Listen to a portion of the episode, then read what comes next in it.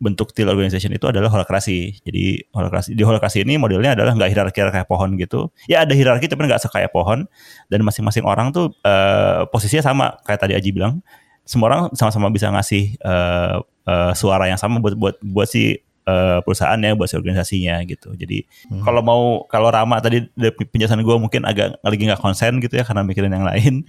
Kita bakal ngomongin soal horokrasi nih live di YouTube kapan? Tanggal 22 Juli jam 7 malam ya? 7 malam. 7 malam betul. Kita akan undang yeah. pakarnya langsung. Yoi. Yoi.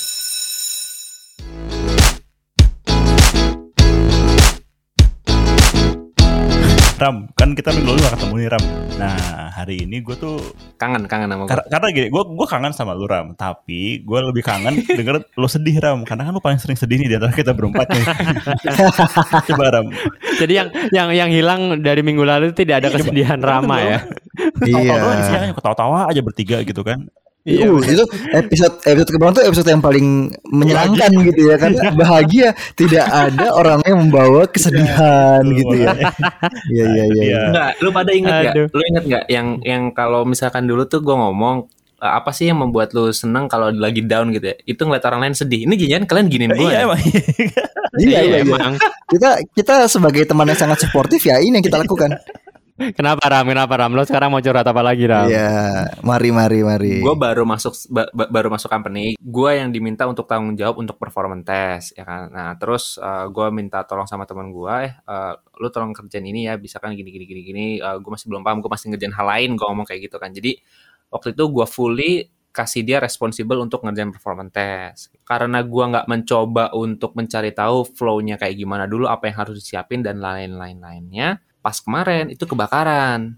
Ternyata temen gue yang emang sudah gue limpahkan itu uh, apa namanya dia juga bingung ternyata dia nggak ngerti fullnya secara full juga gitu loh. Uh, yang gue dapat dari kesalahan gue itu adalah salah untuk ngelit orang gitu loh. Maksudnya itu itu responsibel gue sebagai seorang uh, lead gitu ya.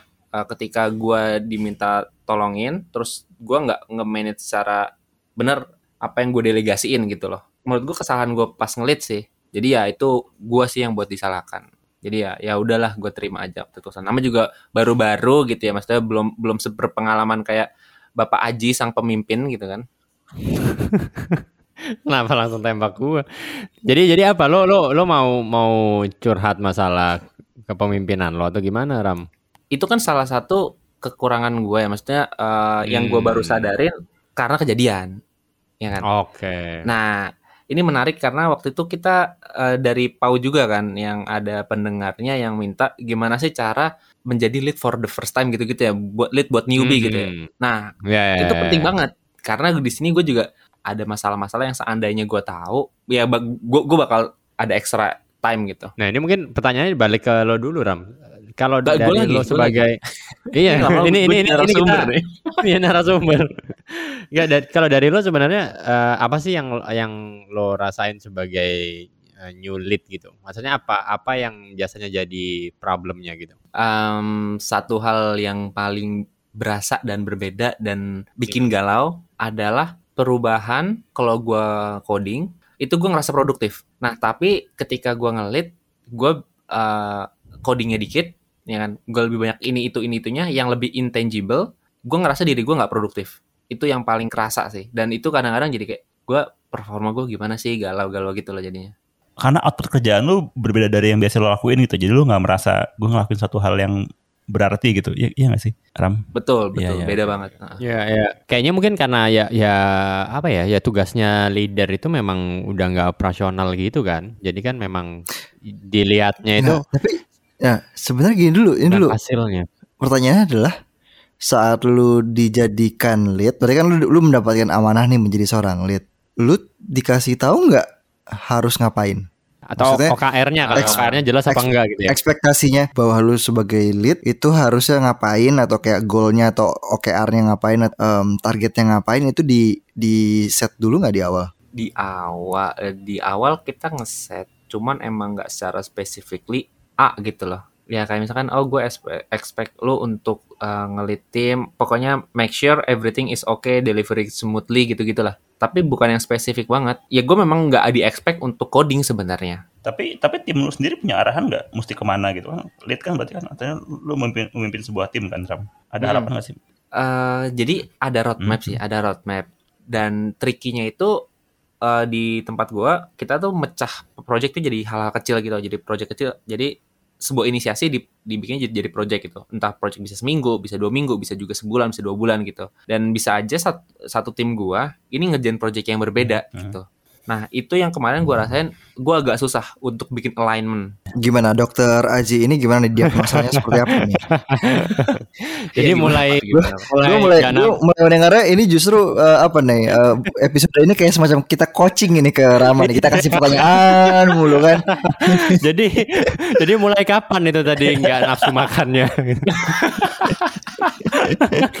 ini ini ini gue nggak tahu ya tadi kondisinya Rama kayak gimana. Cuma yang tadi gue lihat sih kayaknya terkadang itu kan emang tugasnya leader itu memang nggak nggak eksekusi ya tugasnya leader. Jadi gini, gue kemarin baca buku ya keluar lagi kata-kata gue. Wih, kebetulan Iya, Kebetulan baru gua baca buku.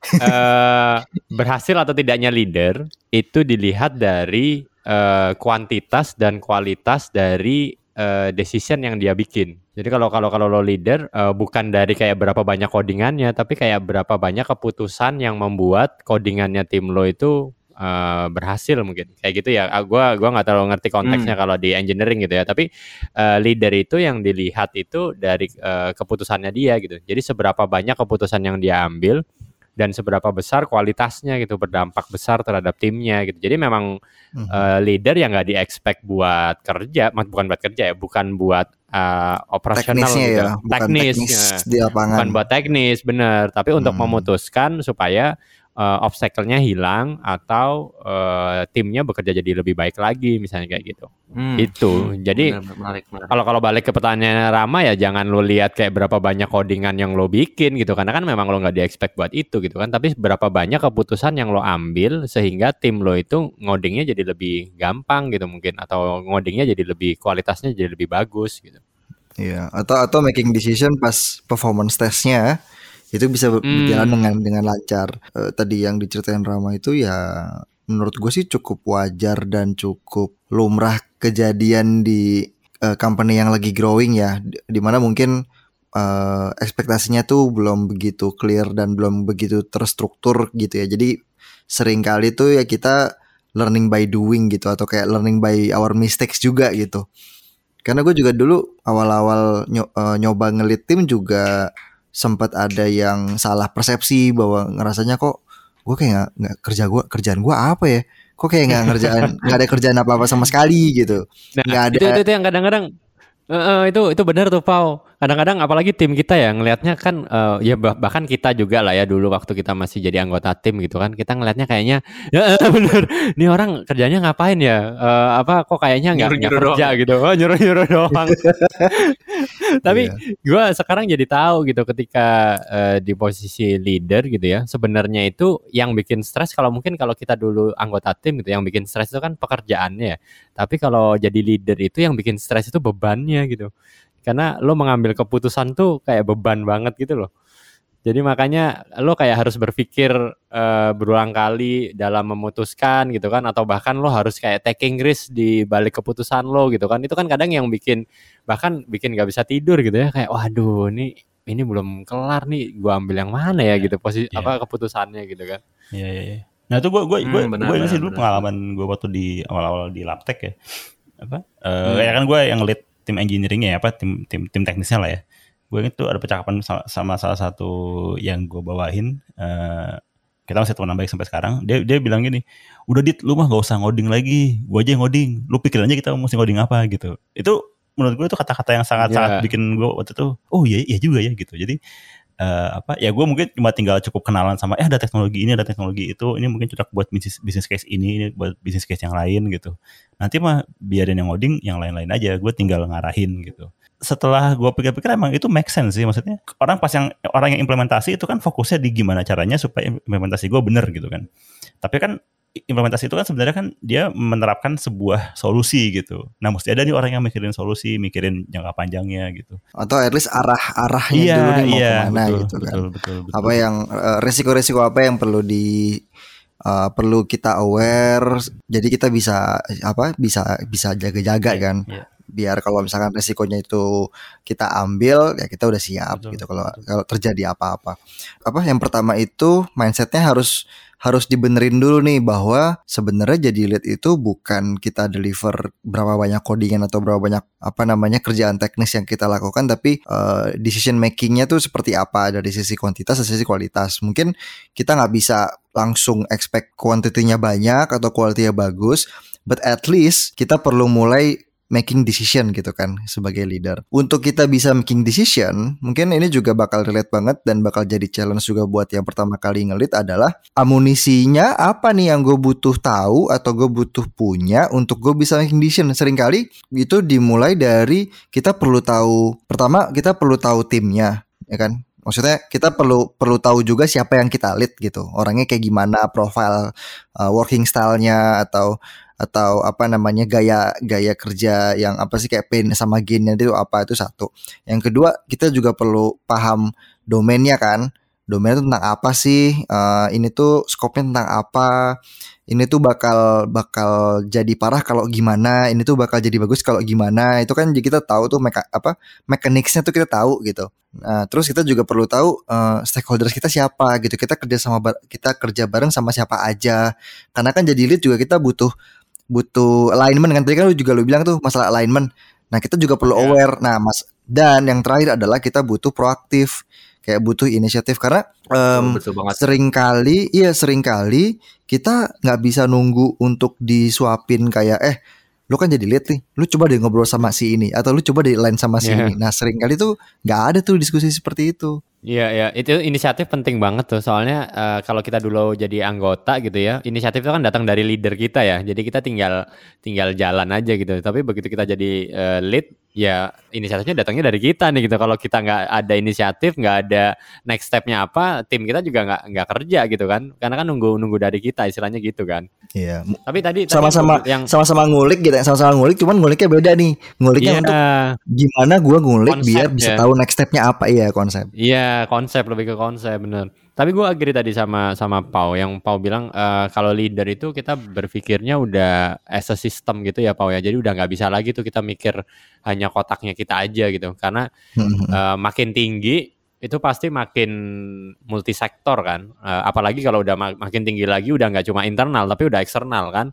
Udah ngomonginnya eh, stakeholder gitu. Eh, jadi udah udah nggak ngomongin antar departemen tapi udah ngomonginnya wah ini eh, sama owner, sama siapa sama investor gitu kan, sama partner. Nah, jadi lebih kompleks lagi gitu. Jadi memang makanya eh, semakin tinggi kita ya berpikirnya udah harus semakin broaden gitu ya. Jadi udah harus luas, nggak cuma mikirin kerjaan yang di depan kita doang gitu. Nah, cuman mungkin kalau jadi lead pertama kali mungkin nggak langsung sampai ke investor atau ke siapa gitu kan. Jadi maksudnya Enggak, enggak eh, ya. biasanya Tergantung, tergantung. Kalau ngelit perusahaan Iya. sendiri, Oh iya, nggak maksudnya kalau misalkan di organisasinya itu mungkin kita pertama kali ngelit di organisasi yang mungkin dia udah ada beberapa layer gitu, bisa jadi eh, scope-nya kita belum selebar itu, tapi semakin kita tinggi level leadershipnya, biasanya akan semakin lebar. Kayak tadi Aji bilang kan akan semakin eh, lebar apa namanya cakupannya, lebar eh, variasi stakeholdersnya, dan masalahnya akan lebih abstrak. Ya, benar. Tapi Hmm. enaknya zaman sekarang itu karena kita modelnya kan udah lebih ini ya, udah lebih egaliter ya. Jadi decision making itu udah eh, nggak berpusat di leadernya nih gitu kan. Apalagi sekarang udah sistem yang eh, sekarang me- bisa memberikan ruang buat timnya itu ngambil keputusan gitu kan. Participata participatory Parsi- decision making gitu kan. Eh, participatory eh, decision making gitu. Ama, apa eh, Didit lebih ngerti lah ya konsep apa Dit holocracy ya di mana kayak semua orang sebenarnya egaliter gitu kan. Jadi konsepnya udah nggak udah nggak hierarki ke atas gitu tapi lebih Iya iya eh, iya. tolong dong, tolong dong. Ba- ba- bahasanya yang biar biar Eh. biar di kuping gue bisa masuk gitu. Nah, ya jadi Didit, Didit nih gimana Dit? Sebenarnya- Tolong jelaskan sedikit tentang holokrasi sekarang Dit. tuh ada ada ada sistem namanya holokrasi kan. Jadi holokrasi ini itu hierarki organisasi yang kayak pohon gitu kan. Ada ada yang paling atas, ke bawahnya ada anaknya lagi dan seterusnya gitu. Nah holokrasi Melawan demokrasi. Bu- bukan, bukan, bukan. Jadi lu mancing-mancing banget lu. Ini anak dari tadi ya udah dibilangin jangan Iya. itu ada Lisa Blackpink. Enggak kan kerasi-kerasi kan. Siapa tahu gua kira kan namanya antinya gitu loh. Enggak, enggak. Aduh, pl- uh, please Ram, gue masih pengen, gue masih pengen siaran minggu depan nih. jadi, uh, jadi Tiba-tiba ada minggu depan. di Om Didit ya. iya makanya minggu depan mohon maaf guys Rama masih di Polda gitu ya. Minta minta doanya teman-teman semua pendengar. Nama gue bukan nama gue bukan Rama sih. eh. Jadi Oh takut takut. Iya. Rama takut. Iya, iya. Gimana, gimana, Dit? lagi, jadi kan ya lawannya itu ada yang namanya sebenarnya tuh namanya tuh teal organization. Jadi organisasi yang semuanya tuh rata gitu. Instead of apa tinggi memanjang oh meninggi kayak pohon justru ini dibikin rata gitu. Bentuk teal organization itu adalah holokrasi. Jadi holokrasi di holokrasi ini modelnya adalah nggak hierarki kayak pohon gitu. Ya ada hierarki tapi nggak sekaya pohon dan masing-masing orang tuh eh, posisinya sama kayak tadi Aji bilang. Semua orang sama-sama bisa ngasih eh, eh, suara yang sama buat buat buat si eh, perusahaannya buat si organisasinya gitu. Jadi biasa kalau biasa kita misalnya Oh, misalnya pohon anggrek gitu yang merambat gitu berarti. eh, bukan kayak pohon anggrek juga sih lebih kayak, Kayak ke rumput gajah deh kayaknya. kayak gulma gulma gulma. Gul. gitu. Jadi apa eh eh, ya jadinya lebih egaliter, lebih lebih sejajar semuanya, semua orang bisa saling ngomong, eh, tapi tetap ada eh, sedikit hierarki siapa yang dipimpin dan siapa yang memimpin gitu. Kalau mau kalau Rama tadi penjelasan gue mungkin agak lagi nggak konsen gitu ya karena mikirin yang lain, kita bakal ngomongin soal holokrasi nih live di YouTube kapan? Hari Kamis minggu depan Wih. tanggal eh enggak ini kan ini kan publishnya minggu depan jadi hari Kamis besok. Oh, iya, iya, hari Kamis besok tanggal 22 Juli jam 7 malam ya. Tujuh malam. Tujuh malam betul. Kita akan undang pakarnya langsung. Yoi. Holokrasi. Wih, pakar. Temannya Didit. Eh, Kita bakal ngundang Saska. temannya Didit. Saska itu Iya. co-founder Laptek Indie, partner gue, uh, temen gue di Laptek Indie. Eh, di mana kita juga udah pakai holokrasi sih, jadi nanti mungkin kita dengar langsung dari Saska aja karena dia yang lebih lihai dibanding gue. Praktisi berarti ya, praktisi lah ya. Betul, betul. Nanti Jangan nanti eh, tungguin aja 22 Juli jam 7 di YouTube-nya Deep Tech. Langsung kita live dan langsung mengupas tuntas apa itu holokrasi. Tapi ya, tapi kalau mau nonton Nah. pastiin si Rama itu dulu nggak ada bug dulu. Jadi kalau Rama ada bug kita nggak. Oh iya iya iya. Bener Eh, benar, juga. benar, benar. Tapi ini ba- bakal berguna nggak buat gua yang uh, apakah gua sebagai seorang yang uh, apa ya early leader gitu ya? Apakah gua butuh tahu Mhm. tentang holokrasi ini atau enggak sih? Soalnya kan tadi Um, lu ngomong udah kayak struktur dan lain-lainnya. Ya, ya, ya, ya. Ya, sejujurnya itu mungkin konsepnya agak berat ya. Tapi paling nggak eh, dari gue belajar holokrasi, gue sebenarnya belajar hal-hal yang leadership yang fundamental, Ji, eh, Ram. Kayak misalnya cara delegasi, cara nyelesain isu. Cara apa? eh, Iya, iya. Konflik konflik manajemen juga ya. manajemen, bener. Terus cara Hmm. apa namanya eh, ngedispers Feedback di feedback juga nge, pada dasarnya apa ngebagi-bagi tugas ke tim gitu itu kan sebenarnya nggak ada nggak ada nggak ada Iya, kuliahnya kan iya, nggak ada, nggak iya. ada pelajarannya kan nah si holokrasi itu holokrasi ini secara nggak langsung tuh ngajarin itu semua gitu Sebenarnya banyak banyak tentang leadership dan leadershipnya leadership zaman sekarang gitu ya. Jadi maksudnya kalau kalau kalau kita ngelihat dari sejarahnya leadership gitu ya. eh, kalau dulu itu kan namanya leader itu leader yang karismatik leader kan. Jadi model-modelnya kayak Bung Karno gitu kan, Bung Tomo gitu yang pinter pidato gitu kan. Eh, semua orang ngedengerin gitu. Nah, itu tapi tahun 40-an tuh gitu. Jadi kalau eh, organisasi kita masih model kayak gitu itu berarti masih model 40-an, model zaman dulu gitu. Nah, kalau sekarang kan udah bukan karismatik leader, modelnya kan eh, kolaboratif atau kolektif gitu kan, kolektif leadership. Jadi yang modelnya leader yang bisa menginspirasi. Jadi akhirnya timnya eh, di bawahnya itu bisa menjadi leader juga. Jadi akhirnya decisionnya nggak terpusat di satu orang, decisionnya tersebar. bedanya bedanya apa? Kalau misalkan dia jago pidato untuk menginspirasi bukannya sama aja ya? Be- bedanya bukan pidato buat supaya or- timnya jalan, tapi pidato atau menginspirasi supaya timnya bisa eh, mengambil keputusan. Jadi agak beda, Pau. Oh lebih actionable ya maksudnya. Bener, kalau kalau kalau dulu itu kan kayak ya Bung Karno itu kan bilang udah jalan gitu kan. Tapi kan bukan yang kayak menurut lo gimana gitu kan. Nggak nggak yang kayak gitu gitu. Pendekatannya beda tuh. Oh, Pendekatannya yang oke, satu nyuruh, yang satunya itu kayak lebih eh, kolaboratif gitu. Oke oke, paham paham paham. Gitu. Jadi decisionnya lebih bottom up. Kalau model dulu charismatic leader tuh modelnya lebih top down gitu. Pokoknya apa menurut gua gini ya udah lo tinggal jalan aja nggak usah tanya kenapa gitu. Balik lagi nih, kalau kasusnya untuk yang early leader gitu, berarti eh, prinsip-prinsipnya apa aja sih? Kalau tadi kan kita coba lihat, dia perlu paham dulu kan eh, domainnya, dia perlu inisiatif, dia perlu bisa nge-engage timnya juga gitu. Nah, sering kali tuh yang gue juga denger itu adalah, ini juga mungkin karena mungkin kita orang-orang Indonesia gitu ya, bawaannya sungkan gitu. Jadi kalau misalkan ada masalah antara nggak menghindari konflik, antara ignoring atau mau nyoba untuk ngekonfrontir atau nyoba dihadapi tapi nggak tahu caranya gitu atau kayak jadinya takutnya malah nyerang orang gitu itu ada ini nggak ada tips nggak dari kalian Kalau kalau pengalaman gue, ya kalau lu ada ada yang ganjel, emang mendingan diomongin. Cuma ngomongnya susah ya. Nah ini mungkin perlu agak latihan dulu gitu. Latihan mungkin sebelum ngomong juga disiapin. Gue mau ngomong ini loh gitu. emang kayak konyol ya. Cuman emang mesti latihan sih. Mungkin lu mungkin jadi, jadi kasar gini. Mungkin ada masalah. Lu pengen ada masalah hari ini. Lu pengen menginterupsi itu kan gak enak gitu ya. Mungkin lu bisa semalam nungguin, ngendapin, mikirin besok mau ngomong apa, besoknya baru diomongin gitu kan katanya kan orang kalau ya apalagi kalau kadang-kadang kondisinya yang bisa bikin kita emosi ya emosi itu kan hilang dengan tidur katanya gitu jadi ya paling nggak di, di, di, ditenangin dulu nih potensi-potensi buat emosinya gitu ini juga gue sangat gue masih masih gue masih belajar juga sih cuman ya paling nggak sejauh ini kalau buat gue ya itu sih tenangin diri dulu baru ngomong gitu Ada lagi gua. Gua ada lagi kalau itu gua. apa?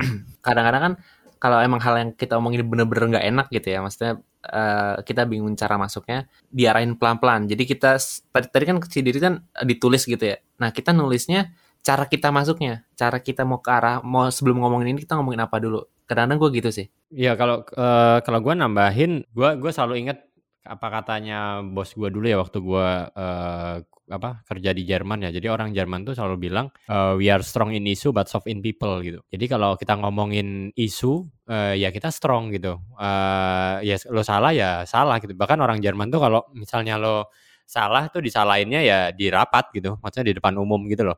Nah mungkin kan kalau di di Indonesia eh, culture-nya nggak kayak gitu ya, tapi mungkin kita bisa adaptasi jadi kayak one on one tapi tetap disalahin gitu. Nah di sini yang gua bisa garis bawain itu eh, fokusnya di isunya. Jadi kayak misalnya tim lo nggak perform gitu ya, lo jangan eh, ngejudge identitinya dia. Jadi jangan kayak wah lo orang eh, Jawa lambat gitu misalnya gitu ya. Gua gua orang Jawa ya. Jadi kayak misalnya lo orang ini atau lo lo emang telatan ya orangnya gitu atau lo memang orangnya nggak mau tahu ya lo orangnya nggak mau belajar. Nah itu itu ngejudge-nya identity tuh gitu. Personal. Jadi jangan jangan pernah bawa permasalahan itu ke ranah personalnya, tapi kita lebih ke arah isunya. Jadi kayak lo kenapa kok ini nggak perform gitu. Lo kenapa di di di kejadian yang ini eh, lo ngilang misalnya kayak gitu. Jadi lebih ke Iya. ke situnya tuh gitu. Iya. Nah kayak kalau kayak gitu tuh jadi gini, kalau misalkan ada satu hal yang lu butuh ngasih feedback, pertama lu jangan jangan ignore dulu gitu. Tapi nggak bisa kita langsung sekonyong-konyong ngasih feedbacknya langsung kita nyerocos gitu. Karena kalau menurut gue kita harus prepare dulu gitu. Poin-poinnya apa, findingsnya apa, apa contohnya apa, contoh masalahnya apa, terus eh, suggestion lu apa. Nah, cuma nanti dilihat dulu nih eh, orangnya eh, kayak gimana gitu. Jadi menurut gua sih akan akan jauh lebih jauh lebih enak kalau misalkan lu langs lu langsung tanya ke orangnya, eh gue punya feedback nih buat lu, lu mau terima feedback gua atau enggak?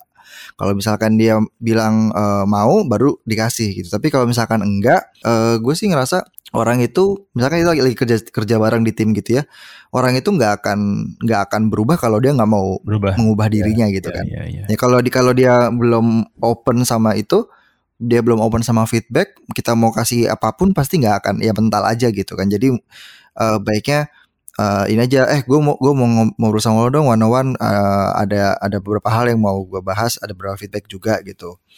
Nah nanti pas di one on one pun juga lu bisa aja tanyain dulu, eh gue punya feedback nih terkait dengan yang ini, lu mau denger nggak gitu? Kalau misalkan mau baru kasih, kalau enggak ya udah eh, nggak usah gitu kan.